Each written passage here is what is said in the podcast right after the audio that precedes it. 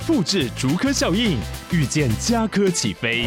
嘉义花园造镇新案 AI 世界城隆重登场，马上把握与嘉科最近的距离。嘉义科学园区无人机产业聚落，华泰名品城打造高铁 Outlet，故宫南院长庚医院县府生活圈 AI 世界城二到三房抢先预约零五三七一七五五五。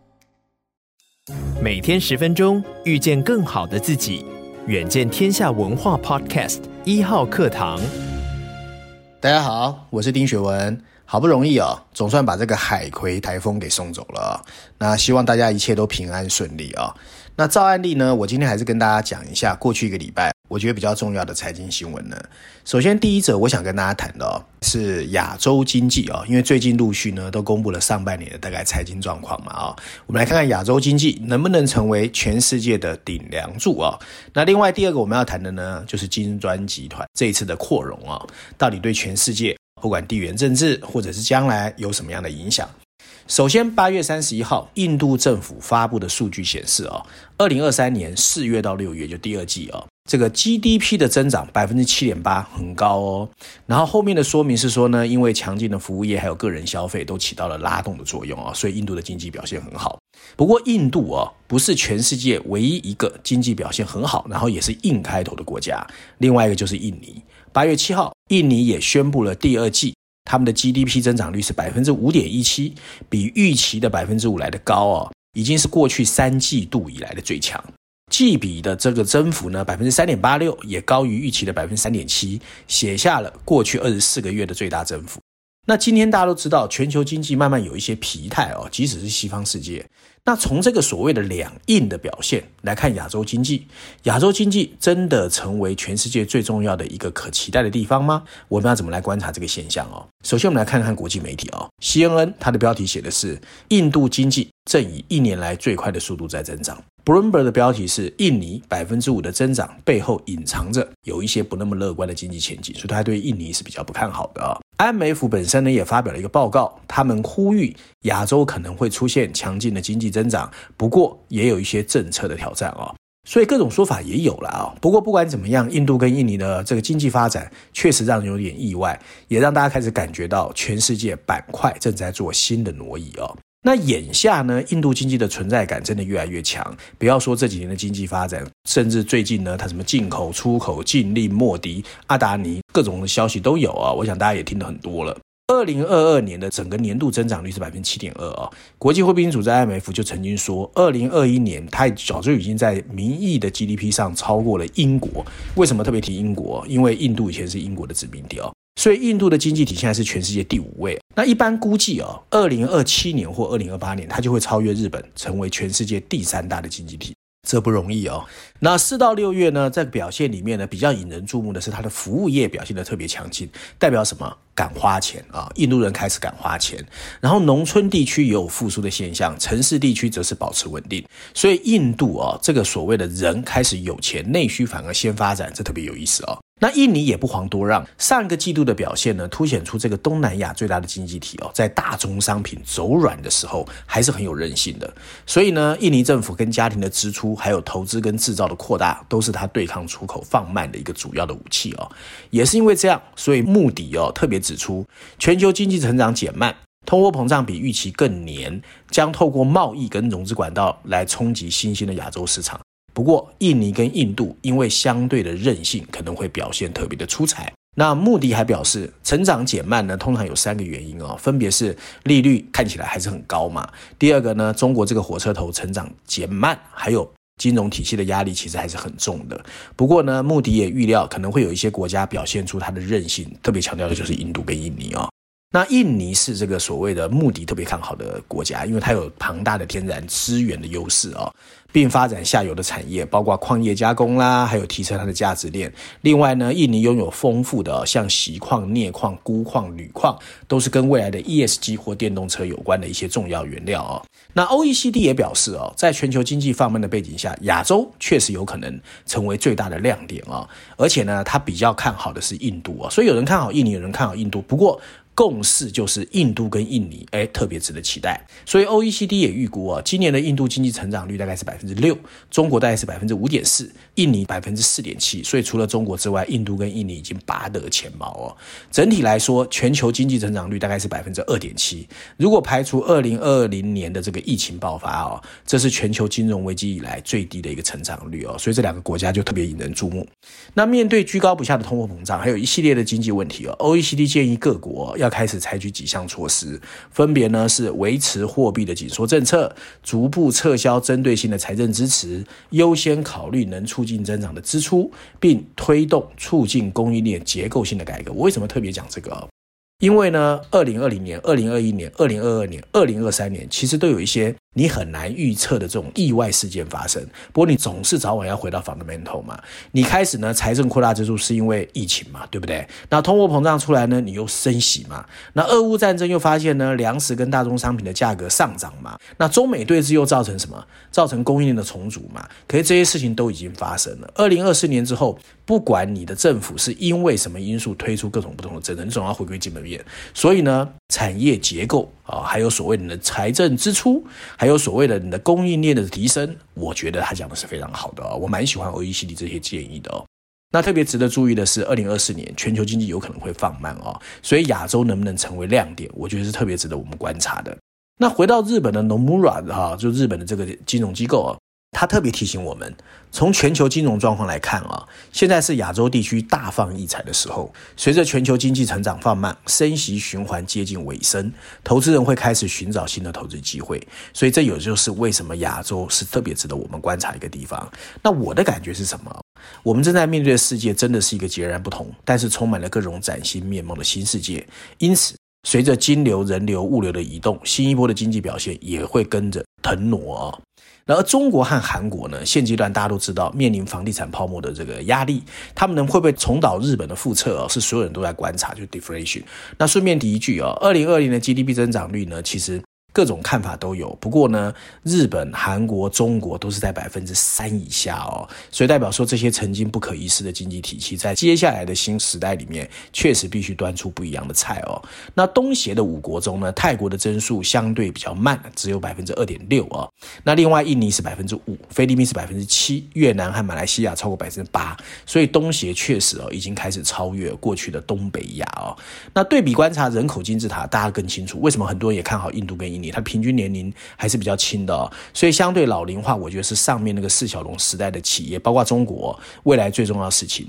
所以现在的亚洲经济体的课题哦，要看中国能不能端出大菜，让中国振衰起敝；日本只要看政府企业能不能除旧布新，突围而出；韩国、台湾、香港、新加坡四小龙面对的就是产业结构调整。我讲了很多次哦，那在去全球化的浪潮中，你一定要破局。那东协、印度就要看能不能不要因为政治的错误重蹈覆辙，回到原点。这大概是我针对整个亚洲经济体哦，在现在提出的一些看法。另外，第二则呢，有关金砖集团啊，八月二十四号，第十五届的金砖集团峰会在南非的约翰尼斯堡落幕。这是这个组织哦，疫情后第一次线下面对面的峰会哦。那这个峰会最大的成果大家都已经看到了嘛，就是接纳了六个国家：阿根廷、埃及、伊索比亚、伊朗、沙乌地阿拉伯和阿拉伯联合大公国成为新的组织成员。所以现在有十一个国家，而且呢，很快四个月后就要生效，二零二四年一月一号哦。那在这个峰会上面呢，针对金砖集团的扩大，还通过了一个纳入新成员列出的指导方针和原则文件。其中就经济实力而言，未来明显的要跟 G7 互别苗头。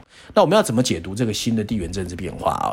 又该怎么看待这个所谓的全球南方的国际新势力？我们先看国际上怎么看啊？CNN 的标题写的是金砖集团的扩张对中国来说是一个胜利，但是它能不能真的？尽力去制衡西方啊！那外交杂志哦，我特别选的外交杂志，它的标题是“金砖集团能不能打破美元的主导地位？”问号。这个组织成员国有一个共同的担忧，那就是美国越来越多的利用制裁来限制全球贸易跟投资哦。他说的是为什么金砖集团能够顺利扩容的主要原因哦。那《伦敦金融时报》比较中立哦，他写的是中国希望金砖四国的扩大可以颠覆世界哦。哇！那八月二十二号开始的，在南非举行的这个所谓第十五届的金砖集团峰会哦，确实，其实很多人都在张大眼睛看。那主办国南非呢，其实听说哦，总共发了七十份的邀请函，甚至邀请了所有的非洲国家参加。有不少没有收到邀请的国家呢，甚至主动表达说：“哎，我也想去啊。”然后呢，大家都知道，二零零九年是金砖 BRIC 开始问世的一年啊，因为 Goldman Sachs 的这个经济学家欧尼尔嘛提出这样的看法，接着就有 S 就是南非加入哦。那再过来呢，其实很多人曾经对他期待很高，可是后来发现，哎，不过如此，所以有很久一段时间没有人提金砖集团。不过呢，随着这个个疫情慢慢过去，然后中美对峙，全世界区域分化，哎。这个话题又出来了。那从一开头的四国到五国，到现在变十一国，那这个代表呢，其实全球化的结束也真的已经是确定了，就是区域分化或去全球化。那主要原因是因为美国主导下的资本主义全球化，虽然塑造了曾经一段时间的经济繁荣，可是也造成了富者越富，贫者越贫。所以很多的南方国家其实是越来越不满的哦。那这种南北问题其实由来已久，而且很难改善。持续恶化，这是因为美国一手主导建立所谓以规则为基础的国际秩序，那弱国只能越来越弱，几乎看起来都是为强国在服务。更关键的是，弱国越来越发现，原来我没有话语权，所以这种不满其实积压了很久哦。那了解这个背景之后呢，对金砖集团这次会出现这么多国家热烈参与，那就不令人意外。而这其中还有一点我们要看到，就是中国其实扮演了推波助澜的角色，因为呢，过去中国是按照美国的所谓游戏规则在走。现在呢，中国发现原来你美国要开始跟我对峙，所以他也希望开始推所谓中国式的现代化或者中国特色的社会主义，甚至社会主义市场经济。哎，这就引起了很多本来就不是民主机制的南方国家的这个 follow 嘛，包括印度其实还不是一样啊。那这次在南非举行的第十五届金砖集团呢，其实他的希望就是改变全球权力的格局，因为全球化以来哦，广受不公平对待的南方国家。终于找到了发声的平台哦，甚至可以叫板霸权国家。换个角度来看，不管是 BRIC 现在的十一个国家，或者 G7，都意味着新世纪新旧国际秩序的碰撞，还有博弈已经正式揭开的序幕啊。那原本猜测呢，创始五个国家中间一定有歧义啊，不容易形成共识。不过现在看起来哦，这六个国家分别来自亚非拉三大洲哦，表示呢，其实金砖集团峰会不但没有被唱衰，其他的合作机制的代表性还是一定有的哦。那近期呢，有一些美欧的西方的媒体开始哦，把这个金砖集团塑造成 G7 的地缘政治对手，这反映出西方世界哦对金砖力量壮大还是有一点担心的哦。不过可以预期的是哦，金砖集团国家对世界未来经济发展的影响力确实会慢慢增加。据 IMF 国际货币基金组织的估计啊，二零零一年到二零二二年，金砖集团 GDP 占全球比重已经从百分之八点四上涨到今天的百分之二十五点八。虽然比起 G7 的百分之三十还稍微落后一点点，不过加上这六国之后，当然就比你大了哦。那不可讳言，金砖目前整合还没有办法做那么快，要马上可以挑战西方的金融霸权。不过，如果他慢慢往前推，往前推，像巴西推出的什么呃要建立共同货币啦，或者是是要跟 G7 开始抢话语权呢，不是不可能达成啊、可是金砖集团的扩大呢，还有二十多个国在申请，所以未来还有很多的变数啦，要看看中美之间跟全世界到底它的地缘政治会怎么变化？那最近特别催化整个发展的原因呢，就是因为两极化哦，各国只好被迫选边站哦。那俄乌战争爆发也导致欧洲各国依附美国，然后难以坚持过去的战略自主，而印太国家则因担心中国大陆崛起，也开始强化跟美国的关系。所以全世界其实现在真的是越来越乱。更重要就是我在节目中谈过几次嘛，不结盟运动啊。那这不结盟运动呢，也代表说其实未来的整个世界的变化哦，其实会越来越错综复杂，就多边的、多极的。那西方国家现在的态度是保持冷静，强调大门呢对所有国家都是 open 的。那作为西方世界的领头羊，美国更重视的是即将在新德里举行的第十八届的 G20 的峰会哦，要看一看到时候西方世界有多团结。不过据称呐、这一次已经加入的阿根廷跟沙特阿拉伯也会出席，所以其实确实是蛮有趣的、不论如何，在可见的未来，全球治理的议题设定跟国际规范将不再是西方说了算。西方国家需要平等跟全世界取得共识，国际社会才能运作。从这一点来看啊，全球南方兴起的所谓多极体系或多边体系，要比美国霸权或者是美中争霸来的还是比较合理的哦。那照案例呢，我们今天还是要讲一讲啊。这一期的全球经济学人的封面故事哦，这一次很特别，经济学有两个封面故事哦，而且谈的都跟地缘政治有关。其中全球版本的封面故事谈的是哦，越来越狭隘的全球民族主义哦。它主要在说呢，其实民族体制哦，其实因为民族主义的高涨，好像越来慢慢在退位。很多的政治人物呢，会高喊民族主义，想要来做一些排他或者是这个保护主义的兴起哦，这是值得大家注意的。那另外，欧美的封面故事呢，跟这个我觉得还是可以呼应的。今年嘛，最夯的是 AI 嘛。明年全世界一半以上人口的国家要举行大选，包括美国、台湾很多的国家。那 AI 人工智慧会不会影响这些投票？也就是说，假讯息会不会越来越多？那这两个议题都比较硬啊，但是都跟现在的地缘政治有关。那我觉得呢，他其实文章写的有点深了，那大家可能看起来会比较吃力。不过如果大家有兴趣，还是可以参考的。以上呢，就今天我想跟大家分享过去一个礼拜我觉得比较重要的财经新闻，希望大家喜欢。我们下次见。